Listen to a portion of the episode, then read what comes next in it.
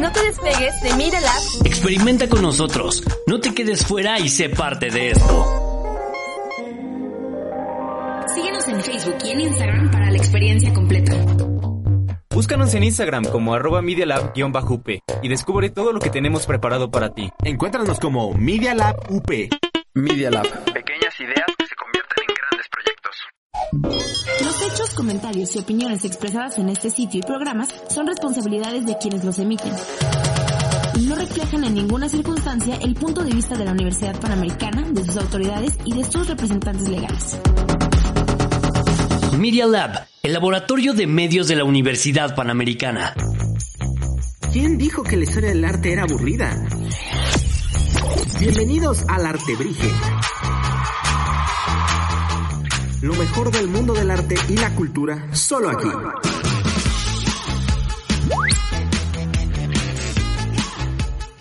Hola, bienvenidos al Artebrige una vez más. Como cada semana nosotros regresamos a sus oídos, a sus hogares para traerles los más últimos y frescos chismes de la historia del arte.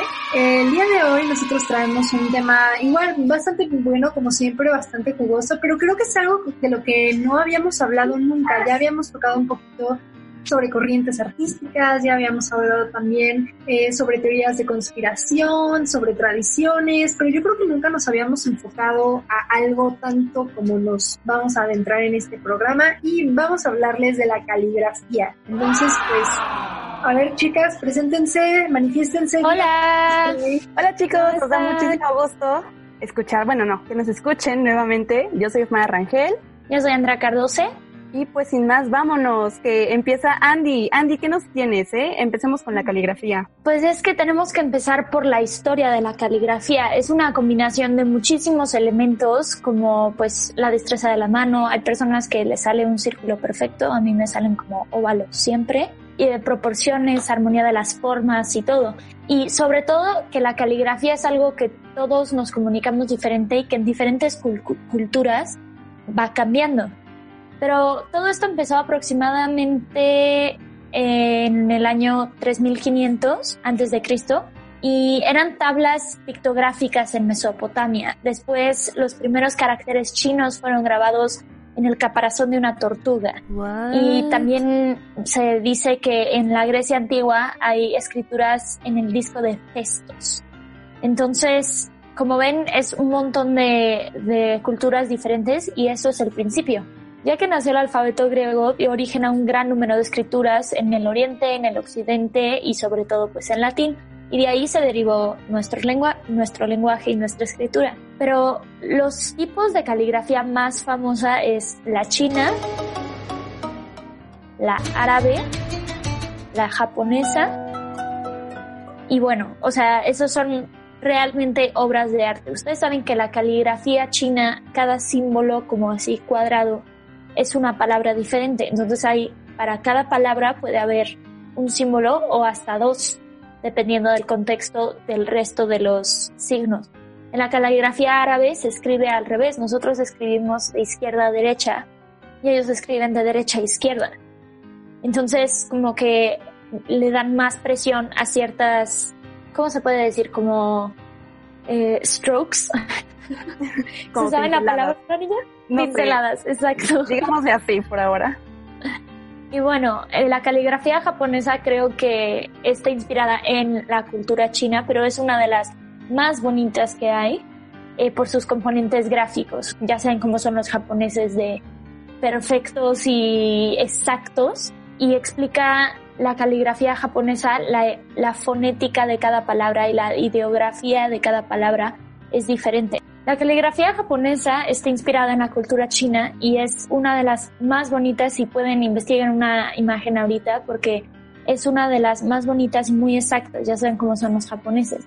Es una adaptación de una lengua que había en unas islas afuera y empezaron como a, a llegar más a la, al archipiélago que es Japón. Entonces, eso tenemos de la caligrafía y a lo largo de la historia se ha puesto en varias cosas. Empezó con arcilla, después que nació el papiro, el papel y hasta los mayas lo hacían en piedra y pues, ya saben como nuestro, ya sabemos todos de los mayas y me parecían como escritura mixteca y en náhuatl también. Entonces eso es uno de los orígenes, no hay uno exacto, porque como les dije, hay cada, cada cultura que aportó un poco diferente y hay unas que se inspiran en otras. Entonces, gracias a eso tenemos la escritura que tenemos hoy. Pero, Ofmara, tú nos ibas a contar un poco más de lo artístico de la caligrafía, ¿no es así? Sí. Bueno, este, cabe mencionar que antes, bueno, como dice Andy, pues escribía en papiro o en piedra, pero cuando empezaron a hacerse un poco más como profesionales, digámoslo así, eh, se hicieron los manuscritos eran muy valiosos antes de la imprenta porque eran todos hechos a mano. Entonces podía, te podías tardar hacerlo un mes, muchos meses o incluso un año. Y por eso se dice que el valor de un manuscrito podía ser equivalente al de una granja. ¿A qué prefieres? ¿Una granja o un manuscrito? Pues ya no, dependía de ti. y eh, también esto se debía a los materiales que ocupaban. Por ejemplo, las ilustraciones eran hechas con un material llamado lápiz lazuli, que eh, es el color como azul marino, y este, como era muy caro, porque la recolección del material era pues muy difícil y aparte es como chiquita, entonces tienes que juntar mucho para que te cree como un botecito de pintura, eh, solo se ocupaba para representar a vírgenes o a reyes muy poderosos. Y eso también lo podemos ver en la pintura o en los vitrales. También eh, se ocupaba oro para decorar los libros y pues digamos que hacer un manuscrito era como pasar la papa caliente, porque de repente alguien hacía el papel trapo, otro hacía las ilustraciones, el que dibujara más bonito, el que escribiera más bonito hacía el texto y así se hacían. Después, eh, estos no se compraban, bueno, sí se podían comprar, pero eran más bien regalados, o se hacían para mostrar superioridad entre los reyes, como, ah, sí, pues yo tengo un manuscrito y vale tanto, ¿no? Entonces, después de la imprenta, los, los manuscritos pues fueron bajando de costo porque pues ya era más fácil este, realizar los libros y ya era más fácil poder hacer una copia, ¿saben? Porque antes, pues, si querías una copia de un libro, pues tenías que volvértelo a echar todo uno por uno. Pero bueno, ahora que ya sabemos más o menos un poquito de qué pasó con los libros en, el, en la antigüedad, eh, les voy a contar algo que espero que les guste mucho, tanto a ustedes chicas como a, nuestros queridos escuchas, que es cómo leer tu letra. Es como, realmente es como la astrología, ¿saben? Hay gente que dice, ay, soy tan Pisces, ay, soy tan Capricornio, pero... sí, yo sé. Pero entonces esto se le llama grafología y no es una ciencia. Pero nuevamente, como la astrología, es divertido como andar ahí checando tu letra y qué significa y aquí soy tan yo. Entonces, eh, si quieren hacer como un ejercicio, pueden escribir su nombre completo en un papel. Y... A ver, esperamos. Ok.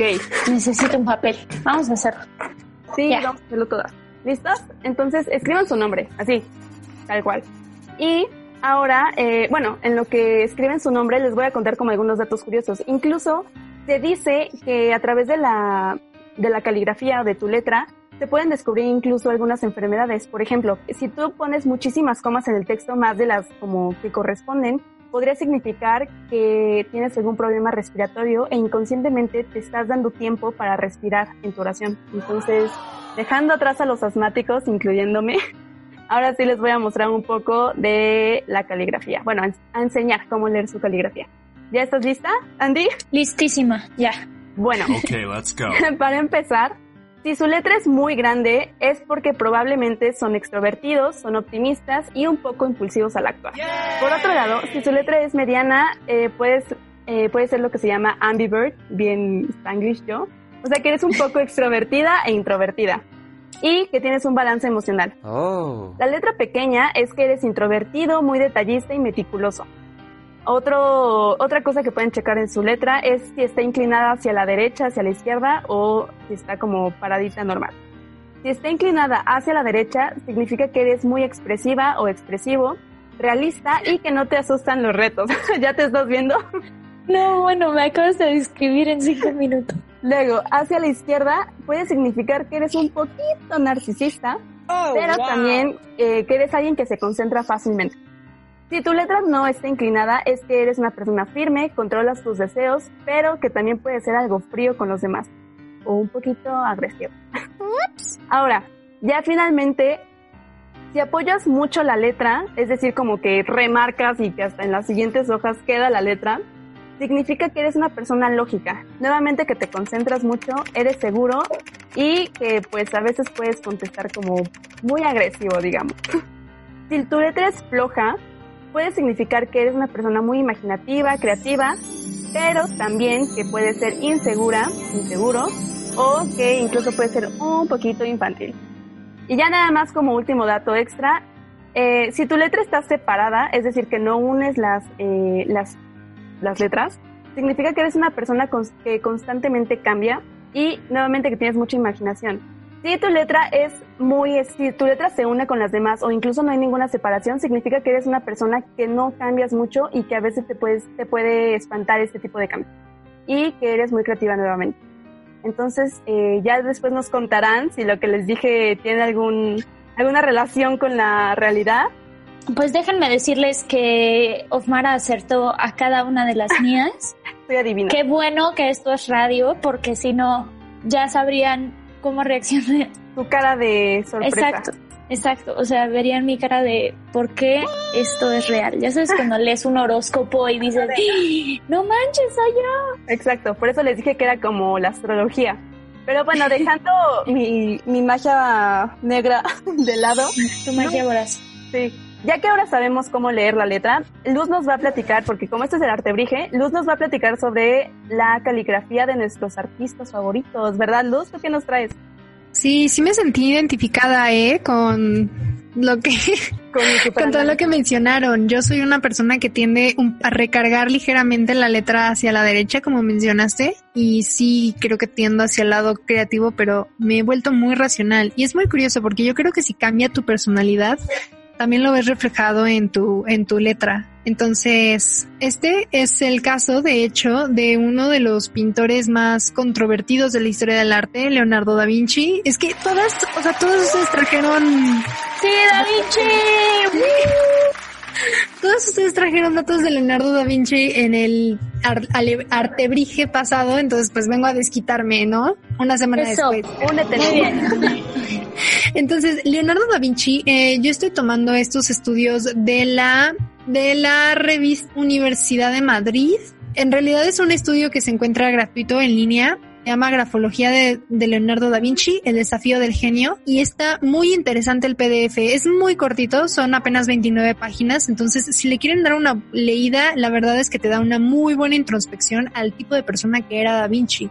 Entonces, para empezar, tenemos que tener un poco en cuenta el ámbito, el, el, el periodo histórico en el que estaba Leonardo da Vinci. Durante el Renacimiento y como rumbo un poquito a la ilustración, la gente había dejado los grafos elaboradísimos del medievo y habían optado por figuras pues como más neutrales, más redondas, más limpias, para tratar de hacer la lectura más comprensible para el pueblo. Cada vez más eran más personas las que leían, ya no solo eran los sacerdotes y la nobleza, ahora también ya había mercaderes, ya había gente pues como de la, lo comenzaba a ser la clase media que empezaba a leer y el mundo se tenía que adaptar a esta necesidad. Entonces, eh, Da Vinci, de hecho, como siempre, adelantado tres pasos a su época, él empezó a abandonar el manuscrito, él empezó a hacer como lo que hoy conocemos como la, famosa letra script, ¿no? Que en primaria estaba tan en contra de la voluntad de nuestras maestras. ¿A ustedes nunca les obligaron como a escribir a escribir en, en manuscrito? Sí, era terrible porque no se entendía nada, los hacías todos juntos, pero eso sí, la mayúscula con rojo porque tienes que saber identificarlo. Sí, sí, sí, claro. Y los acentos también con rojo. Era una, era una pesadilla. Y los puntos de, los puntos, eh, también. Sí, ay no. Sí, sí, yo sé. Total que, pues, se supone que la gente lleva tratando de abandonar este tipo de escritura desde el medievo. Entonces yo no sé por qué Miss Patty me obligabas a... a mí me Miss Patty. ¿En serio? Tiene una Miss Patty. Maldita todos, Todos siempre tienen una Miss Patty en su vida. Entonces, bueno, lo, curioso de, de, Leonardo da Vinci era que él no tenía una Miss Patty, pero él, o sea, por su propia cuenta aprendió a hacer una, una mm, forma de letra que, como lo comentaba Mara ya previamente, era perfectamente recta. Es más, de hecho, hay partes de sus eh, manuscritos que mucha gente asemeja a, a, lo que encontraríamos hoy en una, en una imprenta. O sea, eran terriblemente perfectos. El, espacio entre cada línea es, era eh, equivalente, o sea, no vaya, no sé si a ustedes les ha pasado, pero cuando escribes en una hoja completamente en blanco, es muy difícil que haya como la el mismo espacio entre todas las líneas de texto, es muy difícil que tú sepas exactamente en dónde tener los párrafos, cuándo parar de escribir, o sea, es, es difícil que todo sea simétrico pero los manuscritos de Da Vinci er, eran todos perfectamente simétricos, perdónenme, eran todos perfectamente simétricos y encajaban dentro de los márgenes de la página. De hecho, hay eh, partes en donde se ve que Leonardo deja de escribir para contornear el dibujo que él iba a poner en tal o cual parte de la página. Esto que nos dice, más allá de que Leonardo fuera un obsesivo compulsivo, nos habla de una persona que es capaz de visualizar cómo se va a ver la versión final de un proyecto antes siquiera de empezarlo. Esto nos dice, pues, o sea, de la de lo terriblemente perfeccionista del gran genio que era Leonardo da Vinci, que además era ambidiestro. Entonces hay gente, hay rumores, que de nuevo la grafología no es una ciencia exacta, pero hay rumores que nos dicen que es probable que Leonardo da Vinci para economizar tiempo y para desahogar todas sus ideas tan pronto como él las quería desahogar, escribiera con las dos manos al mismo tiempo. Entonces hay, eh, hay una pequeña controversia en el mundo del arte que si él era zurdo, que si él era diestro, pero en realidad tenemos, o sea, existe una tercera teoría que dice que él posiblemente escribía al mismo tiempo con las dos manos. Eh, también se cree que durante sus primeros años él padecía dislexia, no porque tuviera como un problema al hablar, sino porque aparentemente, como nos lo muestran el resto de sus manuscritos, este hombre era capaz de tener toda la idea ya desarrollada en su cabeza antes de empezar a escribirla. Entonces, supongamos que pensaba más rápido de lo que escribía. Este, estaba, estaba cañón este hombre, pero bueno.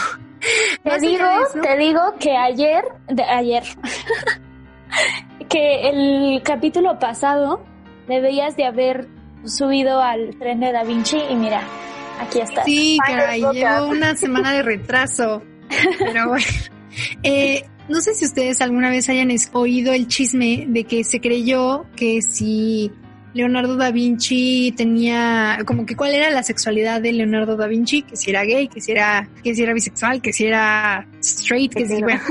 Este chisme en realidad viene, o sea, miren, a mí, o sea, para fines del podcast a mí esto se me hace relevante, o sea, él no pasó a la historia por eso. Él pasó a la historia por otra, o sea, por ser un artista. Pero este chisme en realidad nace de la grafología. Resulta que él usaba demasiadas letras curvas, o sea, es muy difícil encontrar una, encontrar esquinas en su escritura.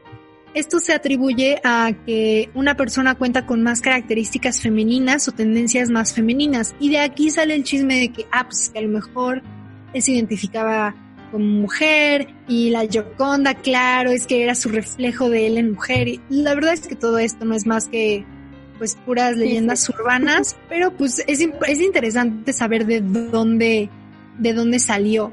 Eh, la, la caligrafía siempre sacando tus chismes personales.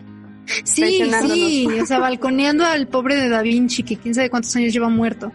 Eh, eh, pues ya más como atendiendo a las partes técnicas de este documento que me encontré, eh, de acuerdo con la simbología del espacio gráfico, miren, en la escritura usual, eh, o sea, tradicional, eh, bueno, escribimos de, de, izquierda a derecha, ¿no? Entonces aquí encontraríamos las siguientes interpretaciones. O sea, la escribes de izquierda a derecha porque pues la derecha es a, a donde vas. Es como el concepto que nosotros tenemos de futuro, lo desconocido, ¿no? Y la izquierda es de donde venimos. Esta es como la razón por la que muchas letras tienen como la inclinación que tienen. Se supone que es algo como que un poco más psicológico, ¿no? Y habla sobre nuestra relación con el futuro.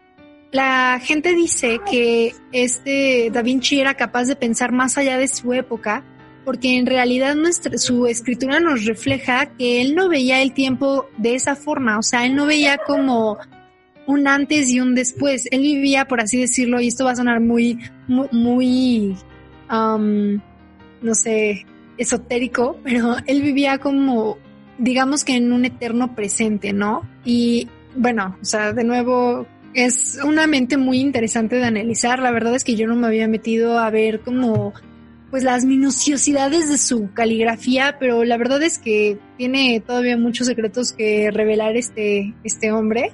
De nuevo les invito, si ustedes quieren leer este documento, el documento es de 29 páginas, no hay ninguna forma en la que yo pueda resumirlo en un podcast de 20 minutos, no lo podría ni siquiera leer, pero eh, la verdad es que está muy fácil de leer, es muy digerible y yo creo que si quieres conocer un poco más de, de Da Vinci, o sea, si eres algún aficionado de Da Vinci, que me imagino que lo son, porque pues nos han aguantado hablando del mismo pintor por tres podcasts, entonces, pues eh, si quieren ahí chismosear un poquito más, aquí, aquí pueden Ya ni de. Harry Styles hablamos tanto, ¿eh? Sí, caray.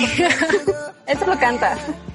Exacto. Da Vinci es Pues mucho. nada, Esta es mi, mi aportación para el podcast de hoy. ¿Cómo ven, chicas? Buenísima aportación, 10 de 10. Gracias por unírtenos a las fangirls locas de Leonardo da Vinci. Pero bueno, Pero no, chicos. o sea, Ah, bueno. regresando a la caligrafía, perdón, Ajá. se me hace súper interesante el ver nuestra personalidad de cómo escribimos y al final al escribir podemos dejar realmente como una huella. Si alguien nos, no se le hubiera ocurrido como, oye, voy a escribir mis ideas, imagínense que a Da Vinci no tuviera acceso a papel ni a nada y no escribiera nada, no sabríamos qué tan excelentes son. Entonces yo los invito a escribir todo lo que se les ocurra, porque tal vez encuentren sus libros en el futuro que hayan escrito y vean qué tan raras son las mentes que tenemos hoy. Como Ana Frank. ¿Cuánto has cambiado también? Sí, como dices, Luz, que tu letra ya ha cambiado de un tiempo para acá. La verdad es que es muy, muy interesante. Más que la astrología, ¿eh? No, las dos. Me gustan las dos.